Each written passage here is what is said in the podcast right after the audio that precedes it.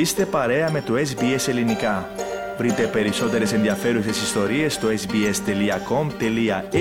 κάθετος Greek.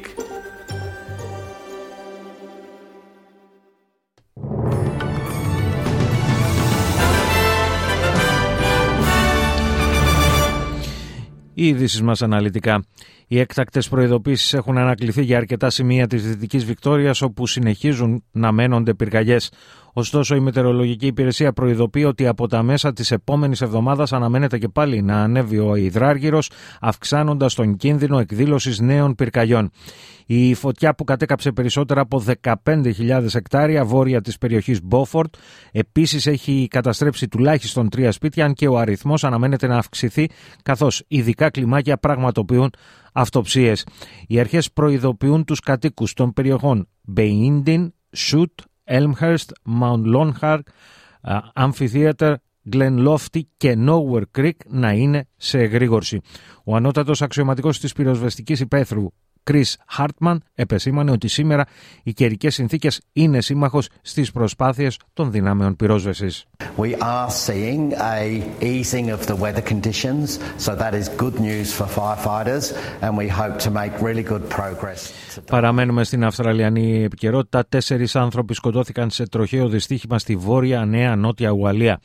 Σύμφωνα με την αστυνομία, τρεις άνδρες και μία γυναίκα επέβαιναν στο όχημα όταν αυτό ξέφυγε από την πορεία του και ανατράπηκε.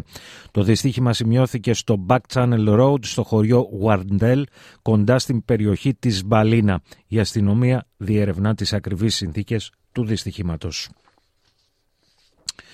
Το σχέδιό του για την επόμενη ημέρα μετά τη λήξη του πολέμου στη Γάζα παρουσίασε στο Υπουργικό Συμβούλιο της κυβέρνησης του ο Ισραηλινός Πρωθυπουργός Μπένιαμιν Νετανιάχου. Σύμφωνα με αυτές τις προτάσεις, ο Ισραηλινός στρατός θα ασκεί τον έλεγχο ασφαλείας σε όλη τη ζώνη στα δυτικά του Ιορδάνη, συμπεριλαμβανομένης και της Λωρίδας της Γάζας, ώστε να εμποδιστεί η ενίσχυση των τρομοκρατικών στοιχείων και να εξαλειφθούν οι απειλές σε βάρος του Ισραήλ, όπως αναφέρεται χαρακτηριστικά. Το Ισραήλ θα διατηρήσει επίσης την ελευθερία κινήσεων σε όλη τη λωρίδα της Γάζας χωρίς χρονικό περιορισμό, επισημαίνεται στο κείμενο του σχεδίου. Επιπλέον, ο Νετανιάχου αρνείται να αναγνωρίσει ένα Παλαιστινιακό κράτος. Το σχέδιο αυτό δεν θα γίνει πραγματικότητα επειδή η πραγματικότητα της Γάζας και η πραγματικότητα των Παλαιστινίων δεν μπορεί να καθοριστεί παρά μόνο από τους ίδιους τους Παλαιστίνιους, δήλωσε χαρακτηριστικά υψηλόβαθμος τέλεχο της Χαμάς. Πραγματοποιήθηκε σήμερα το πρωί συγκέντρωση διαμαρτυρίας έξω από την ρωσική πρεσβεία στην Καμπέρα με αφορμή τη συμπλήρωση δύο ετών από την έναρξη της ρωσικής εισβολής στην Ουκρανία. Αντίστοιχες συγκεντρώσεις διαμαρτυρίας διοργανώθηκαν και στις άλλες μεγάλες πόλεις της Αυστραλίας. Όπως επισημαίνεται σε κάποιες αναλύσεις για την επέτειο της εισβολής, δύο χρόνια μετά ο πόλεμος μένεται και είναι ένας πόλεμος που προς το παρόν κανείς δεν φαίνεται να μπορεί να κερδίσει. Οι Ουκρανικές δυνάμεις πάντως είναι στην πλέον δεινή θέση από την έναρξη του πολέμου. Αντιμέτωπος με τις ρωσικές δυνάμεις που διαθέτουν πολύ μεγαλύτερες ποσότητες πυρομαχικών και πολύ περισσότερους άνδρες, ο Ουκρανικός στρατός έχει υποχρεωθεί σε υποχώρηση από την Αυντιίβκα, μια βιομηχανική πόλη οχυρό που έχει καταστραφεί σχεδόν ολοσχερός. Ήταν η μεγαλύτερη νίκη των Ρώσων στα πεδία των μαχών το τελευταίο εννιάμινο μετά από την αποτυχία της Ουκρανικής αντεπίθεσης που ξεκίνησε το περασμένο καλοκαίρι. Μικρότερα εδαφικά κέρδη ακολούθησαν για τις ρωσικές δυνάμεις την τελευταία εβδομάδα. Εν τω μεταξύ, τρεις ναυτιλιακές εταιρείες με έδρα τη Λεμεσό περιλαμβάνονται στη νέα λίστα κυρώσεων που ανακοίνωσαν οι Ηνωμένες Πολιτείες με αφορμή τα δύο χρόνια από την εισβολή της Ρωσίας στην Ουκρανία αλλά και το θάνατο του Ρώσου αντιφρονούντα Αλεξέη Ναβάλνη. Σύμφωνα με τη λίστα που έχει αναρτηθεί στην ιστοσελίδα του Γραφείου Ελέγχου Ξένων Περιουσιακών Στοιχείων του Υπουργείου Οικονομικών των ΗΠΑ, πρόκειται για τρεις ναυτιλιακές εταιρείες με τον ίδιο Ρώσο διευθυντή, οι οποίες είναι εγγεγραμμένες στη διεύθυνση συγκεκριμένης νομικής εταιρείας γνωστού Κύπριου δικηγόρου. Οι νέες κυρώσεις των Ηνωμένων Πολιτείων στοχεύουν, όπως αναφέρεται στο σκεπτικό του Αμερικανικού Υπουργείου Οικονομικών, σε όσους εμπλέκονται στην υποστήριξη των μελλοντικών πηγών ενεργειακών εσόδων της Ρωσίας, στη διατήρηση της ικανότητας της Ρωσίας να διεξάγει τον επιθετικό της πόλεμο και στη διευκόλυνση της αποφυγής και της παράκαμψης των κυρώσεων.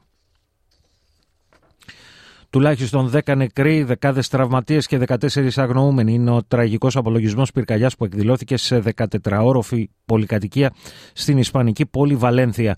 Σύμφωνα με εμπειρογνώμονες, η εξαιρετικά έφλεκτη επένδυση του κτηρίου επέτρεψε στην πυρκαγιά να εξαπλωθεί αστραπιαία. Το εξωτερικό του κτηρίου διέθετε ένα υλικό πολυουρεθάνης που δεν χρησιμοποιείται πλέον ευρέως καθώς θεωρείται ιδιαίτερα έφλεκτο. Επίσης η πολυκατοικία διέθετε επένδυση από αλουμίνιο. Έντονε κομματικές διεργασίες βρίσκονται σε εξέλιξη στο ΣΥΡΙΖΑ μετά την απάντηση Κασελάκη στην παρέμβαση του πρώην Προέδρου του ΣΥΡΙΖΑ, Αλέξη Τσίπρα. Θα πάμε λοιπόν σε τετραπλές εκλογές, οργανώσεις μελών, νομαρχιακές, κεντρική επιτροπή και πρόεδρο. Βρείτε μου αντίπαλο, βρείτε μου αντίπαλο και πάμε! Απέναντι στον Στέφανο Κασελάκη, όπως όλα δείχνουν, θα βρεθεί η Όλγα Γεροβασίλη με τη σφραγίδα της υποψηφιότητας να μπαίνει πιθανότατα σήμερα. Ενώ ο Διονύσης Τεμπονέρας, το οποίο το όνομα ακουγόταν αρκετά, δεν θα είναι υποψήφιος όπως ανακοίνωσε ο ίδιος. Όσον αφορά στις πιθανές ημερομηνίες που θα στηθούν οι εσωκομματικέ κάλπες, το τοπίο παραμένει θολό. Σύμφωνα με δημοσιογραφικές πληροφορίες, μια πιθανή ημερομηνία είναι στις 10 Μαρτίου, ωστόσο για κάποιους δεν είναι αυτό εφικτό καθώς οι, οι εκλογές ε, πρέπει, ε, καθώς για να γίνουν οι εκλογές σύντομα θα πρέπει να γίνει πρώτα η καθάριση του Μητρώου των Μελών. Παράλληλα, στα μέσα Μαρτίου αναμένεται να παρουσιαστεί ο Στέφανος Κασελάκης στη Θήβα, προκειμένου να κάνει την στρατιωτική του θητεία. Στην πρωτεύουσα του Κατάρ Ντόχα βρίσκεται ο Κυριάκος Μητσοτάκης προερχόμενος από τη διήμερη επίσκεψή του στην Ινδία. Σήμερα αναμενόταν να συναντηθεί με τον Εμμύρη του Κατάρ σε ήχη Ταμίμ Μπιν Χαμάντ Αλφανή. Εν συνεχεία θα ακολουθήσουν διευρυμένες συνομιλίες των αντιπροσωπιών των δύο χωρών. Στο επίκεντρο των πρωθυπουργικών επαφών στην Τόχα θα βρεθούν η ενέργεια, η οικονομία, τα ζητήματα ασφάλειας, οι εξελίξεις στη Μέση Ανατολή και η διάχυση της γεωπολιτικής κρίσης στην Ερυθρά Θάλασσα.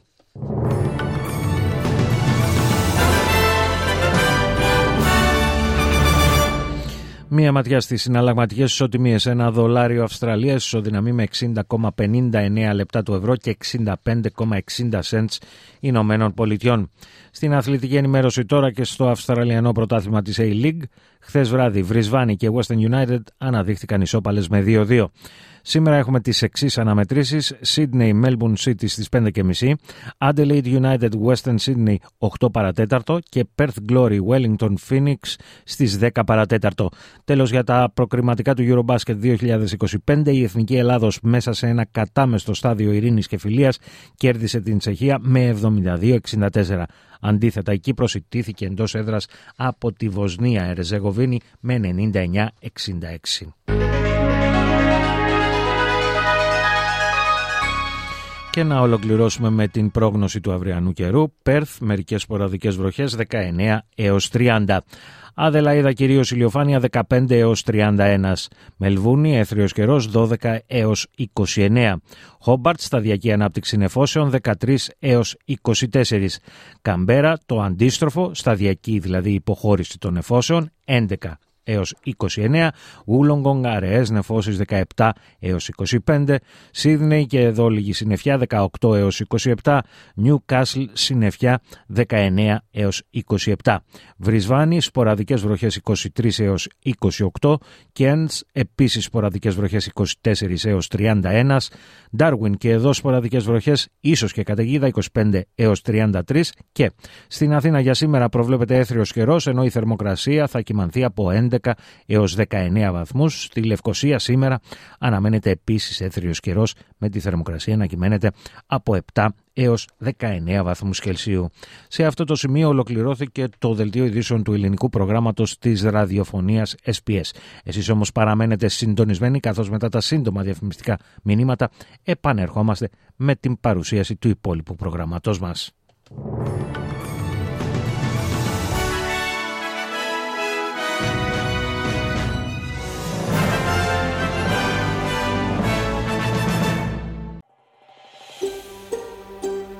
Θέλετε να ακούσετε περισσότερες ιστορίες σαν και αυτήν; Ακούστε στο Apple Podcast, στο Google Podcast, στο Spotify ή οπουδήποτε ακούτε podcast.